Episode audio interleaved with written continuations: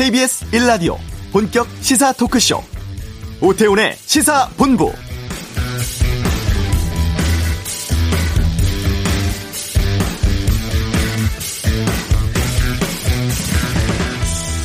보궐선거가 한 달도 채 남지 않은 상황입니다. 부산은 이미 대진표가 결정이 됐고 서울시장 선거는 각 진영별로 후보 단일화의 속도 내고 있습니다.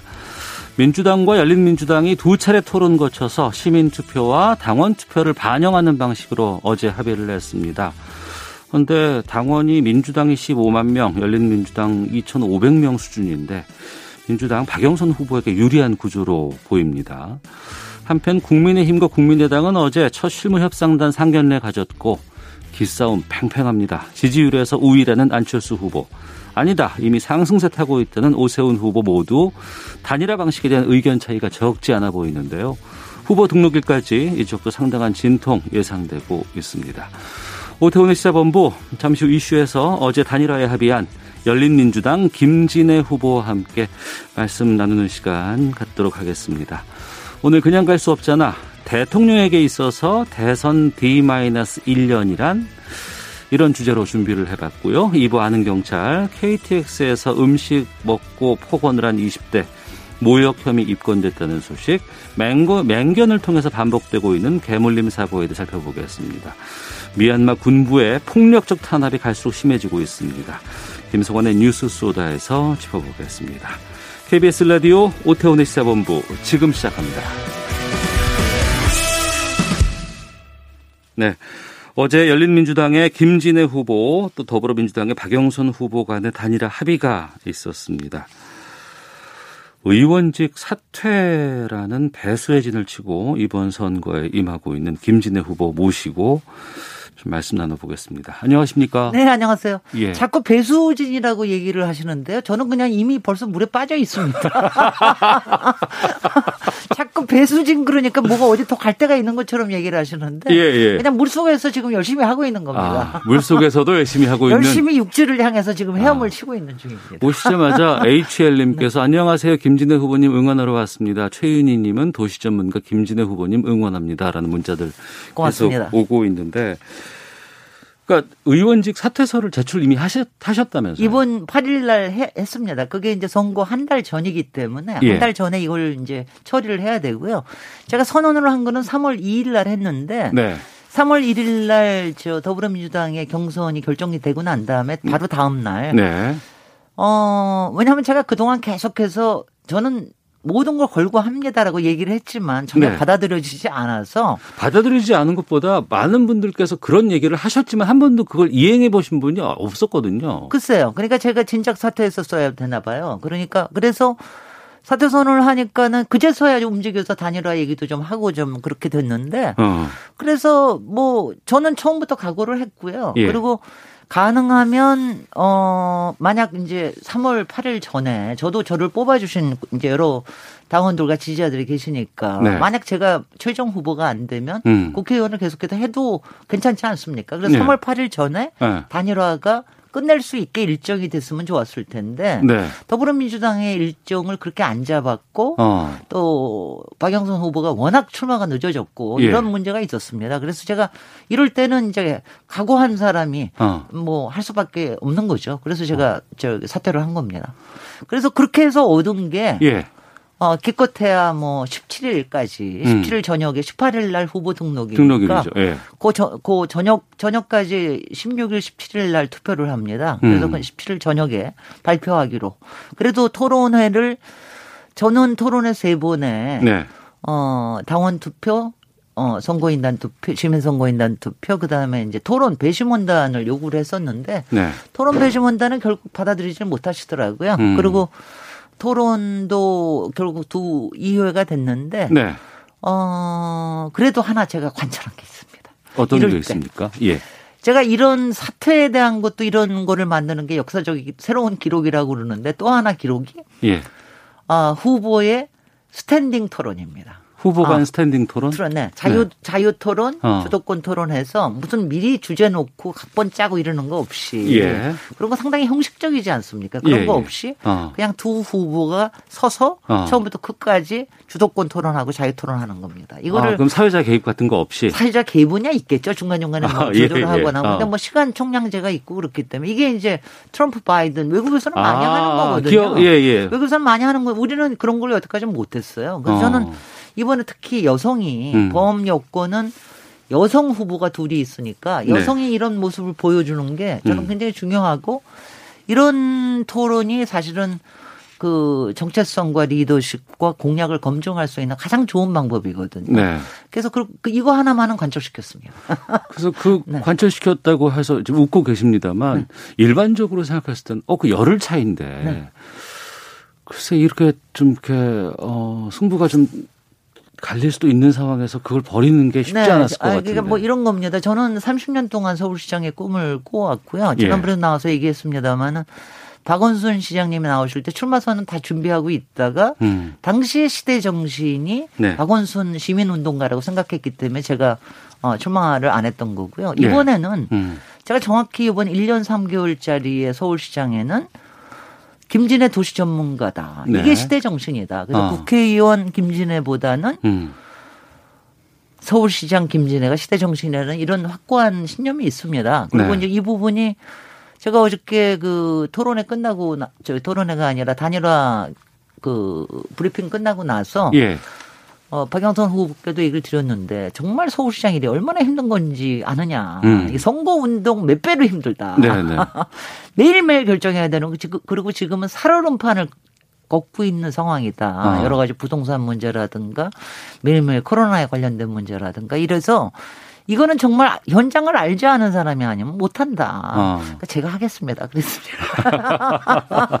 그 합의 과정에서. 왜냐하면 이런 예. 일을 왜냐하면 농담으로 물론 한 거지만 어.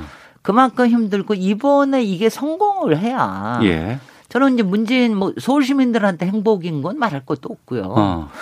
어, 문재인 정부에도 좋고, 예. 문재인 다음 대선에도 좋을 거라고 생각을 합니다. 어. 제가 사실 10년 전에 박원순 시장이 당선이 됐을 때 네네. 제가 이렇게 서울시장을 꿈을 꿔왔음에도 불구하고 제가 한 5, 6년은 서울시 걱정을 안 하고 있었어요. 항상 믿고 맡기는 거였거든요. 아, 말하자면 예, 예, 예. 그 이후에는 조금 어 여러 가지가 좀 저 특히 개발에 관련된 거는 좀 아. 소극적이셔서. 아, 그럼 초반에 박원순 시정은 믿고 맡겼다. 믿고 맡기시는 거죠. 예, 예. 이번에도 마찬가지. 저한테 맡기시면 아.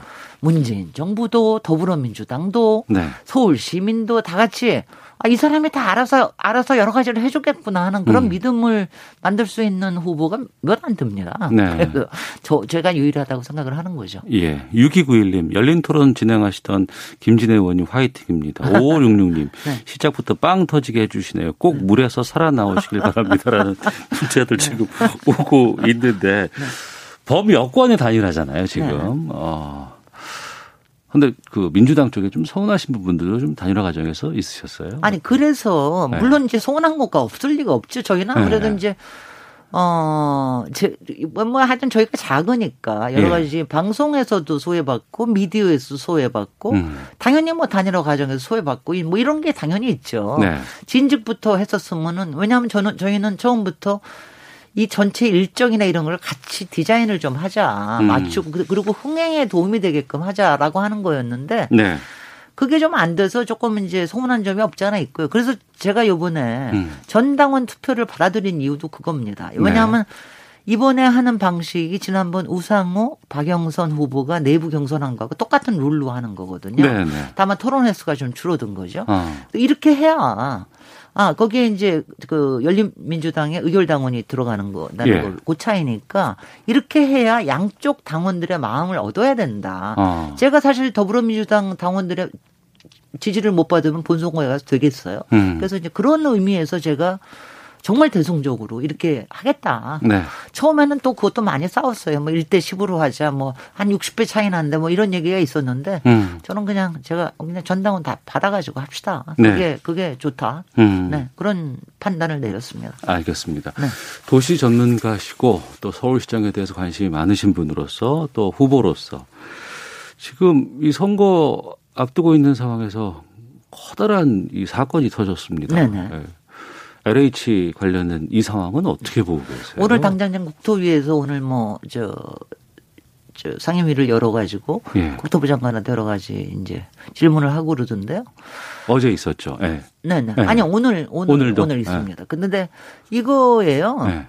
어 왜냐하면 솔직히 우리나라에서 부동산 투기 문제나 이런 것들은 상당히 항상 있지 않았습니까? 예, 예. 일기 신도시 때도 있고 이기 신도시 때도 있고 이런 거예요. 음. 근데 그동안 그래도 상당히 많이 여러 가지를 잡아온 편인데 이번에 화가 나는 건 뭐냐면은. 네.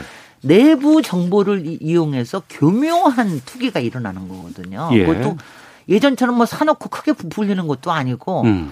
조금 보상받겠다고 뭐 나무 심고 이런 정말 찌질하기 짝이 없는 이런 짓까지 하면서 그것도 공기업의 직원들이 내부 정보를 이용해서 한다라고 하면은 네. 이런 것들은 정말 뿌리 뽑아야 되는데 음.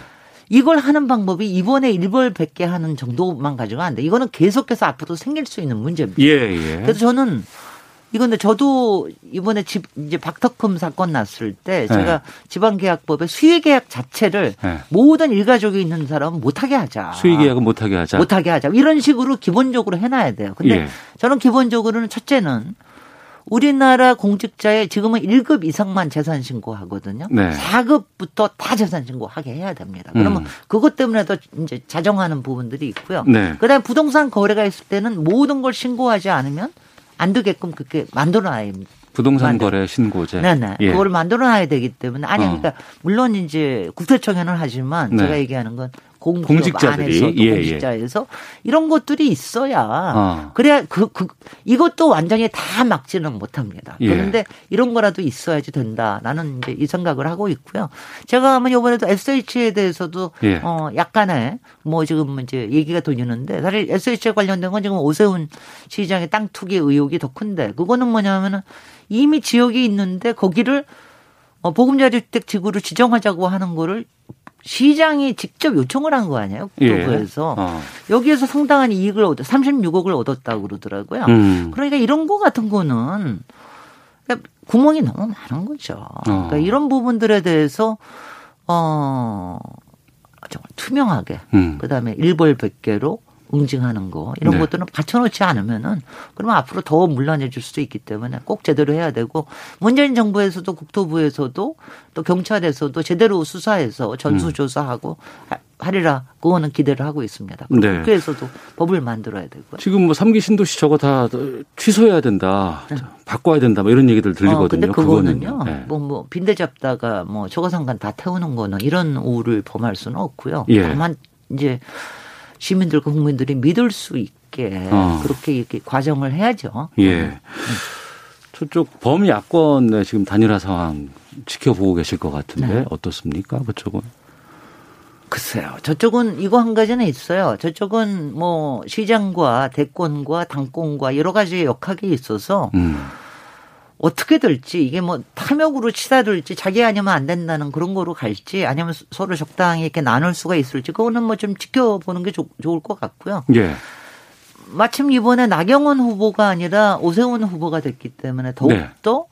위기 의식이 생깁니다. 이번 왜냐하면 오세훈 후보는 한 번 그래도 예. 한 5년 동안 시정을 해봤기 때문에 음. 시정을 아주 잘 압니다. 그래서 토론하는 것도 보니까 나름 내공이 있더라고요. 예. 그래서 그래서 특히 본선에서 음. 저같이 튼튼한 사람이 있어야 된다. 그리고 어, 예. 저는 제가 이제 얘기를 드리는 거는 뭐냐면은 예, 예, 예, 어, 야권이 저렇게 통합과 뭔가의 기적을 만들어 나가려고 얘기를 하려고 그러는데 이변을 이제 오세훈 이변에 의해서 뭔가를 만들어 나가려고 그러는데 보험 여권에서는 기적이 있지 않으면은 음. 사실은 일어나기가 굉장히 이걸 뒤집기가 어렵다. 지금 이미 박영선 후보의 경쟁력에 의문표가 찍히고 있고요. 네. 저는 제가 마치 오, 저 노무현의 바람처럼 음. 제가 나가면 오히려 기적을 일으킬 수 있는 가능성이 훨씬 더 크고 제가 오히려 민주당 범민주 지지자들의 네. 결집을 할 수 있는 요소가 훨씬 더 많다. 이걸 어. 제가 말씀드리고 싶습니다. 예. 네. 지난번에 나오셔서 안철수는 신기루, 오세훈은 무책임이다. 별로 네. 신경 안 쓴다 이런 말씀을 하셨다고 하는데. 아니, 뭐 신경이 쓸 필요도 지금도 별로 어. 신경은 안 씁니다. 왜냐하면 안철수 후보는 예. 뭐 서울 공약을 가 지고 나온 거는 74만 6천5백개 없고요. 어. 오세훈 시장은 그때는 안 될 줄 알았죠. 예. 그리고 나경원이 될 줄 알았기 때문에 특히 더군다나 지금처럼 저는 오세훈 시장을 당시에 오세훈 시장 시절에 제가 18대 국회의원이기 때문에 국감에서도 맞섰고요. 아, 예, 예. 그리고 오세훈 시장의 명품 브랜드를 선호하는 그것 음. 때문에 제가 엄청난 비판을 해가지고 또 맞섰고요. 예. 그리고 특히 용, 저 오세훈 시장 같은 경우에는 그 땅 투기뿐만이 아니라 어. 용산의 공작창 그 부지의 개발을 용산의 그 부도를 나게 만든 게 오세훈 시장의 탐욕 때문에 만들어진 거거든요. 오세훈 음. 시장이 거기다가 100층을 짓겠다고 해서 있는 아파트까지 다 포함해 가지고 일을 크게 벌인 바람에 결국은 부도까지 만든 사람이 무슨 또 서울시장을 다시 하겠다고 나서는지 네. 저는 뭐뭐 뭐 그런 점에서 무책임하다고 생각을 합니다. 음. 네. 오세훈 시장 쪽의 입장은 저희가 금요일 날 좀 듣는 시간 준비하도록. 하겠습니다. 네. 윤석열 전 검찰총장 이야기 좀 여쭤볼게요. 네. 어, 사퇴한 이후에 지금 갑자기 뭐 어, 야권의 유력한 네. 뭐 대권 후보로 지금 거론이 되고 언론에서도 많이 지금 소환하고 있는 상황인데 어떻게 보고 계십니까? 일설에 의하면 김진애의 국회의원직 사퇴가 부러워서 윤석열도 사퇴했다는 소문이 있는데요. 근데 저는 사퇴하고 바로 저 지지율이 오르지 않았는데 예. 윤석열은 뭐 상당히 올랐기 때문에 근데 그거는 반짝 어 효과라고 봐. 반짝 컨벤션 효과라고 보고요. 음. 저는 윤석열하고는 또 이번 국감에서도 엄청나게 또 부딪혔었고 네, 또 네. 법사위에서 여러 가지 검찰 개혁, 사법 개혁에 대해서 얘기를 했기 때문에 저는 음.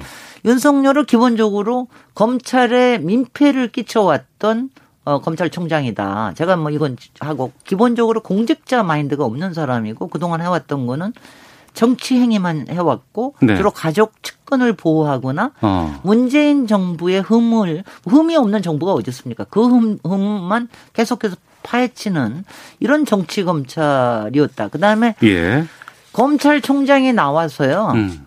이 만약 이 저는 뭐 대통령이 되는 것도 말이 안 되거든요. 대통령 후보로 거론되는 것 자체에 그런 거 띄우는 언론들은 좀 부끄러워하셔야 됩니다. 음. 칼을 휘두르던 사람이 네. 바로 전까지 여권의 검찰총장이었던 사람이 야권의 대통령 후보로 거론된다는 것 자체가 말이 안 되는 거 아닙니까? 음. 네. 문재인 대통령도 그러셨죠. 이 사람은 어, 문재인 정부 사람이다. 네, 알겠습니다. 그랬습니다. 3월 17일 날 결정이 되나요? 저녁입니다. 저녁에? 3월 16일, 17일 날 어. 어, 토, 저, 투표를 하기 때문에 밤늦게 아마 결정, 결론이 나올 겁니다. 예. 우리가 그동안에 봐왔던 단일화 과정을 보면 단일화의 룰을 결정할 때 여러 가지 좀 기싸움이 좀 있었, 있게 네. 되고 아, 그리고 서로 간에 이제 단일화 토론이라든가 결정 과정까지 이제 진행이 되지 않습니까? 그 이후에 항상 아름다운 단일화를 얘기를 하지만 그 끝은 그러지 않은 경우가 종종 있었어요. 여야 막론하고. 네네. 이번엔 어떨 것 같습니까? 이번에는 일단 두 여성 후보가 아주 아름답고요. 아, 예. 예. 그래서 예, 예. 아, 저희는 뭐 의원직도 같이 해봤고 어. 또 서로 뭐 서로 존중을 그러니까 서로 역량에 대해서 인정하고 존중하는 그런 부분이고 다만 그게 약간 다르다라고 하는 거고 저는 제가 적응자라고 얘기하는 것 뿐이고요. 예, 예. 그래서 이런 부분들이 오히려 저쪽에서 권력 게임 하는 거 이상으로 음. 여기서는 기량과 또 시민들을 위하는 마음과 이런 것들이 아마 제대로 펼쳐지는 이런 경쟁의 장이 돼서 제대로 경쟁해야 그것이 아름다운 단일화로 가고 저는 끝나고 나서도 네. 예전에 안철수 후보가 문재인 후보에게 했던 것처럼 그 다음날 뭐 마, 이크도안 들고 이러는 일은 절대로 없습니다. 음. 워낙 우리 둘이 다 화통한 성격입니다. 예. 네. 선거 앞둔 상황에서 시민들을 위한 서울 시민들에게 좀 하고 싶은 말씀 있으시면 네, 저 서울 시민 여러분 이제 저도 국회의원직 사퇴하고 서울 시민 김진애로 돌아왔습니다. 그래서 예비 후보로 등록을 했고요. 저는 제가 이 시대에 가장 맞는 도시 전문가 서울시장이라 생각이 되고 제가 서울시장이 되면 제가 가지고 있는 이 많은 김진 에너지를 서울 시민들 기운차게 해드리는데 쓰고 싶습니다. 감사합니다. 알겠습니다. 네. 자, 오늘 말씀 여기까지 듣도록 하겠습니다. 열린민주당의 김진애 서울시장 후보와 함께했습니다. 오늘 말씀 고맙습니다. 네, 고맙습니다. 예. 자, 이 시각 교통 상황 살펴보고요. 헤드라인 뉴스 듣고 돌아오겠습니다. 교통정보센터의 오수미 리포터입니다. 네, 이 시각 교통정보입니다. 주요 고속도로 상습 정체 구간에서 속도가 떨어져 있습니다. 먼저 수도권 제1순환고속도로 양방향 모두 송내를 중심으로 정체인데요. 특히 일산 판교 방향으로 차들이 더 많아서 계양부터 송내 사이로 6km 막히고 있습니다. 경부 고속도로 부산 가는 길 한남에서 반포까지 시구간 정체를 벗어나면 더 가서 죽전부터 수원까지도 7km 구간에서 답답한 흐름입니다. 이 밖에 작업의 여파로도 밀리면서 제2영동고속도로 원주 쪽으로는 대신 부근에서 정체가 빚어지고 있습니다. 중부 내륙고속도로도 양평 방면으로 괴산 휴게소에서 장현터널까지 2차로를 막고 작업을 하면서 여파로 정체입니다. 광주 대구간 고속도로 광주 방향도 논공 휴게소에서 고령 분기점까지 2차로를 막고 보수 공사가 진행되면서 뒤로 밀리고 있습니다. 지금까지 KBS 교통정보센터였습니다.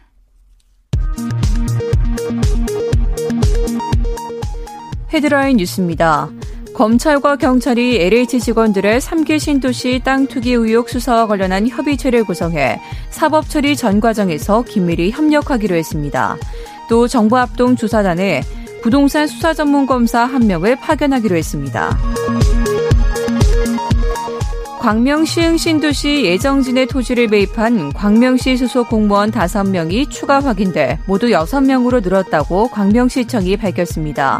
이들이 업무상 정보를 이용했는지 여부에 대해선 조사가 진행 중입니다. 집단 감염이 증가하면서 코로나19 신규 확진자는 470명으로 어제보다 소폭 증가했습니다. 정부는 다음 달 접종이 예정된 아스트라제네카 백신 2차분 물량을 1차에 앞당겨 쓰는 방안을 검토 중입니다. 필수적인 공모 등으로 해외로 출국하는 경우 출국 전 예방접종이 가능하도록 하는 절차가 마련됐습니다. 오늘 17일부터 신청이 가능하고 소관부처와 질병관리청의 승인을 거쳐야 합니다. 대구지검은 수조원대 유사수신 사기 사건인 조이팔 사건과 관련해 추징 보관하고 있는 범죄 피해 재산 약 32억 원을 피해자들에게 돌려주는 절차를 시작했다고 오늘 밝혔습니다. 지금까지 헤드라인 뉴스 정원나였습니다.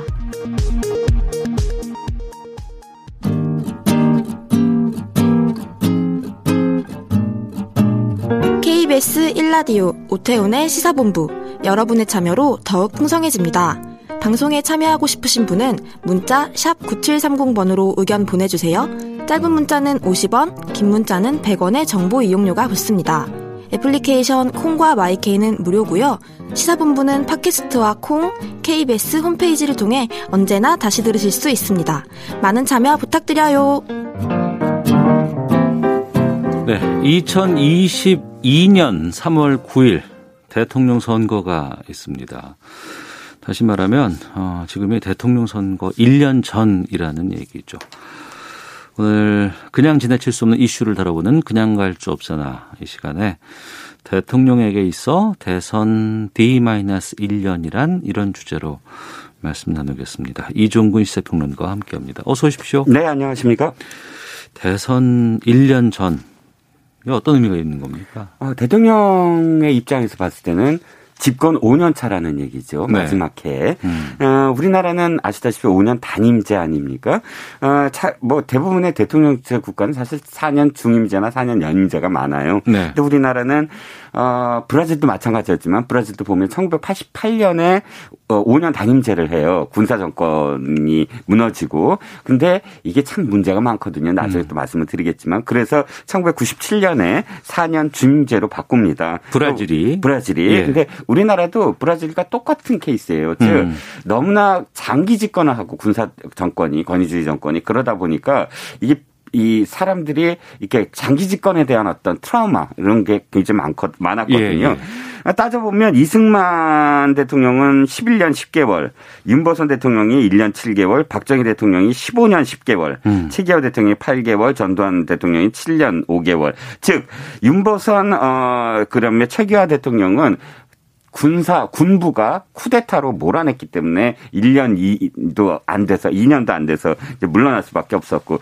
그걸 제외하면 전부 다뭐 어 11년 뭐 15년 이렇게 되었잖아요. 네. 그래서 어 아예 그냥 5년으로 하고 그러니까 음. 단임제로 그냥 끝내 버렸어요. 그러니까 힘 있는 대통령이 한 번 더 한다더라. 요 이거에 대한 여러 가지 기억들 안 좋은 기억이 많이 있기 때문에 아, 그렇죠. 딱한 예. 번. 하지만 예, 4년은 너무 짧으니까 어, 1년 더 해서 아, 5년 단임 이렇게 예. 하기로 했었는데 예. 이게 문제점이 꽤 있다면서요. 아, 많죠. 제가 저 오행커께 질문 하나 해 볼게요. 예, 예. 어, 우리나라 5년 단임제에서 네. 대통령의 권력이 가장 정점일 때가 언제라고 생각하세요? 전 1년. 아, 1년. 처음에. 첫, 첫 해에. 네, 네. 에, 정답은요. 네. 대통령 취임식 날이랍니다. 이게 정치권에서 나는 우스갯소리긴 한데. 예. 이유는 이거지요. 그러니까 5년 단임제다 보니까 대통령이 취임식 할 때는 아, 뭐 하지만 그 다음에 5년이 그냥 지나가 버리는 거예요. 즉, 어. 무슨 말씀을 드리시냐면, 어, 공무원들이 딱 그 이 집중을 해서 이 선출된 어 대통령이 아젠다를 받아서 추진하는 애야 네, 되는데 네. 어. 그 추진하는 게 예를 들어서 4년 후에도 이 대통령이 계속 집권할 수, 가능성이 있다 그러면 음. 그것이 힘을 받고 4년 동안 열심히 할 수가 있거든요. 그렇겠죠. 그런데 네. 딱 생각하기에 어 2년만 버티면 돼. 그러니까 뭐 해, 뭐 해야 돼라고 했을 때 아, 그한 1년밖에 안 남았잖아. 어, 그렇죠. 바뀔 거야. 그렇죠. 이런 게 있겠네. 그렇죠. 근데 1년밖에가 아니라 5년 단임제는 벌써 한 아, 2년밖에 안 남았어 이제. 뭐 어. 이런 식의 얘기가 많이 나온다는 거예요. 예. 정치학에서 이렇게 분석을 해요.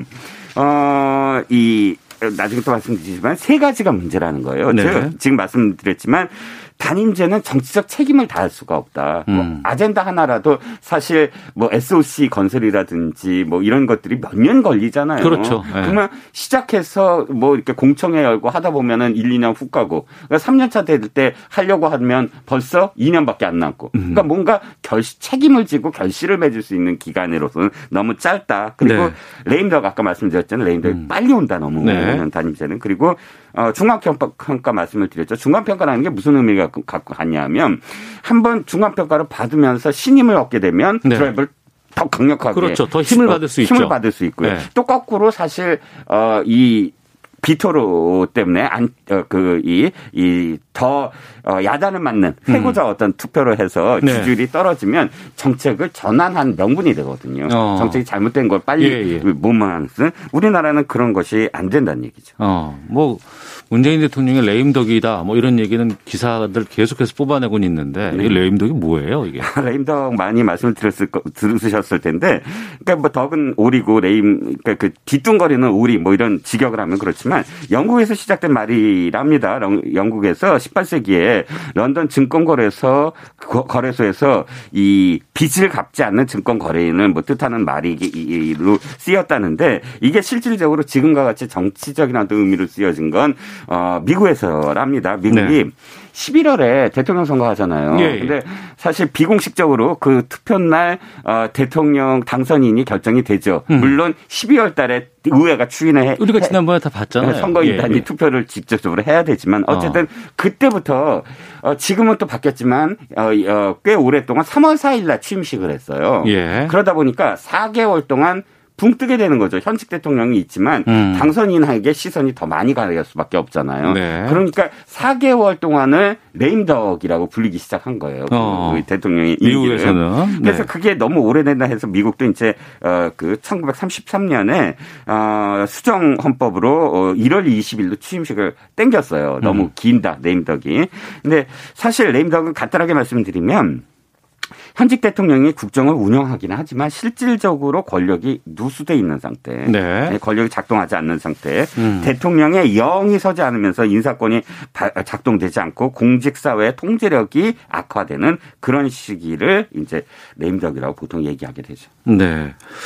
앞서서 첫 취임식 첫날이 가장 힘이 네. 세다라고 말씀하셨는데 네. 근데 5년 단임제는 솔직히 이전에 여러 가지 문제점 때문에 이걸 우리가 선택을 그렇죠. 했던 거였는데도 예, 예, 예. 불구하고 이제 또 시간이 상당히 흘렀잖아요. 예, 예. 근데 이 문제점들을 좀 고치기 위해서 좀 뭔가 노력이 좀 필요하지 않나 생각이 좀 드네요. 그렇죠. 그러니까 개헌 논의가 사실 그 집권 형태에 가장 치중하고 있는 것도 그 얘기거든요. 음. 노무현 대통령도 사실 참여정부 시절에 4년 연임제로 개헌을 하려고 했다가 네. 뭐그 완전히 수그러들었고 또 뭐 문재인 대통령도 사실 개헌을 하려고 했어요. 네. 그러니까 개헌하려고 하는 가장 큰 이유가 지금 말씀드린 이유도 있어요. 음. 집권 5년 차를 분석을 해보면요. 예. 집권 1년 차가 권력 상승입니다. 아까 오연거도 말씀하셨지만 1년 차가 가장 권력이 상승할 수밖에 없고 2년 차 되면 권력이 전성기, 어. 그러니까 클라이막스가 됐다는 얘기고요. 네. 집권 3년 차는 권력 정체기, 권력이 음. 이렇게 정체기에서 4년 차는 하락기에 접어들고 5년 차는 공백기다. 네. 즉 이렇게 따져 보면 실질적으로 공무원들이 어, 고개를 숙이고 열심히 할 수 있는 것 그리고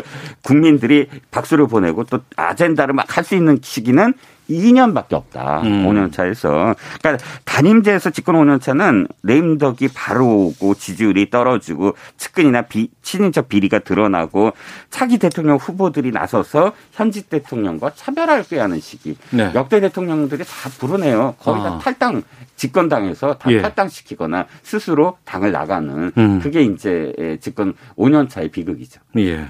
역대 대통령의 그 집권 5년 차가 상당히 불행했다, 뭐 네. 비극이다라고 말씀하셨는데 네.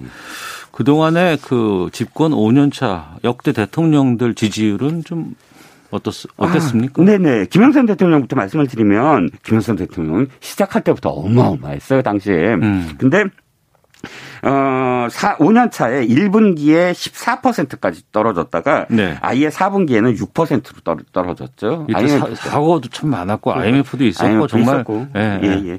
김대중 대통령은 5년 차에 1분기에 어, 33%였다가 4분기에 24%로 떨어졌고 어. 노무현 대통령이 5년 차 1분기에 16%까지 하락했으나 도리어 조금 오른 상태로 끝을 네. 맺었습니다. 어. 그리고 어, MB 그러니까 이명박 대통령 대통령은 어 거의 한 21% 정도, 20% 정도로 끝났고요. 예. 박근혜 대통령 뭐 아시다시피 4년 차밖에 없고 4년 차 음. 1분기까지 어뭐 콘크리트 지지율 40%를 어떤 사건이 터져도 그 지지율이 안 떨어졌는데 마지막에는 4%까지 급락한 상태였습니다. 문재인 대통령은 상대적으로 굉장히 높은 거예요. 지금 그러니까 역대 대통령과 비교해 봤을 때 집권 5년 차의 1분기 1분기 40%를 넘고 있잖아요. 예, 예. 뭐 조금씩 차이는 있지만 아. 근데 이제 일단 그럼에도 불구하고 어, 집권 4년 차에서 시작할 때 1분기에 70%였어요. 어. 근데 그 1년 만에 예. 사실 40%까지 갔다는 건 30%포인트가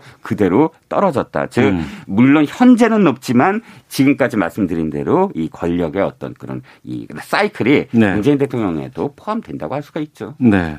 앞서서 뭐 여러 가지 좋지 않았던 일들이 역대 많이 있었다고 하는데 역대 대통령들이 집권 5년 새에 어떤 일들이 있었는지 좀 기억하게 좀 해주세요. 아, 전부 게이트예요. 그냥 전 어떤 역대 대통령도 게이트를 어 이렇게 그 떠, 어, happy할 수가 없었어요. 주로 5년 차에 딱 시작하는 게 아니라 4년 차부터 시작을 해서 어. 5년 차로 연결되는데 예. 김영삼 대통령 집권 4년 차에 백두 사업 비리 사건으로 국방부 장관 물러나고 한보 비리가 연달아 터지면서 아들인 김현철 씨가 구속됐고요. 음. 또 김대중 대통령도 어, 정현준, 진승현, 이용호 게이트가 연달아 터지고 권 력형 3대 게이트라고 불리죠. 여기에 또 연루되는 어떤 상황들이 뭐 최규성 게이트까지 포함한다면 어, 홍 저기 저저 김대중 대통령의 새 아들이 네. 연달아 구속되는 사건이 있었고요. 음. 또 노무현 대통령 집권 4년 차부터 이해찬 총리, 김변중 부총리가 어, 그이 낙마를 해요. 네. 그래서 힘을 잃게 되고 이명박 정부에서도 친형 친형인 이상득 부의장하고 왕차관 박영준 차관이 어낭 이게 그이저 구속되는 사건이 음. 일어났죠. 네. 박근혜 대통령은 뭐 더 잘 기억하실 거예요. 최순실 국정농단 사건으로 이어지면서 탄핵까지 됐고요. 음. 역대 과거에는 그랬었는데 지금 이제 문재인 대통령 남은 1년 어떻게 마무리하게 될지 우리가 좀 전망을 해본다고 한다 그러면 가장 중요한 건 연착륙이에요. 예. 강착륙이라는 건 어차피 그 급격하게 추락할 수밖에 없고 음. 지지율은 떨어질 수밖에 없어요. 지지율을 갖고 오랫동안 지속하려고 하지 말고 서서히 서서히 서서히 서서히 연착륙하는 길을 택해야 된다. 그러려면 일단 뭐 가장 중요한 건 백신이죠. 백신과 음. 치료제 코로나 19 전국을 어떻게 하느냐. 그리고 이 두 번째는 어, 경제, 한국판 뉴딜을 어떻게 성, 좀 성공시키느냐. 또 세 번째는 부동산 문제, 뭐 이런, 어, 지금 지지율 하락의 원인을 세 가지로 꼽아요. 이렇게 부동산, 경제, 그 다음에 그 코로나19. 네네. 근데 이제는 조금 더 안정적인 연착륙을 위해서는, 어, 보다 더 야당이나 혹은 반대하는 사람들과의 소통 하는 자세 음. 이런 것들이 조금 더 필요하지 않나라고 다들 말, 말들을 하죠. 네. 그러고 보니까 올해는 코로나가 올해 또 계속 이어지는 상황이기 때문에. 네, 마무리가 이 코로나 어떻게 정리하느냐. 그렇죠. 예, 예. 이걸 잘 우리가 현재까지는 잘 극복해오고 있는 네. 상황이기 때문에 이 부분이 좀 달려 있겠다 싶네요. 네, 그렇습니다. 코로나19 전국 어, 백신이 다른 나라보다 늦었다고는 하지만 그럼에도 불구하고 집단 면역을 11월까지 계획대로 성공하느냐 여부에 음. 따라서 어, 대통령의 예, 네임덕 에 대한 어떤 소리가 죽어들 수 있느냐 아니면 크게 나오느냐 가장 큰 관건일 것 같아요. 알겠습니다. 이종근 시사평론가 함께했습니다. 고맙습니다. 네, 감사합니다. 잠시 후 2부 아는 경찰 준비되어 있습니다. 이어지는 뉴스 쏘다 미얀마 현지 상황 알아보고 민주화 시위 상황 살펴보겠습니다. 2부에서 뵙겠습니다.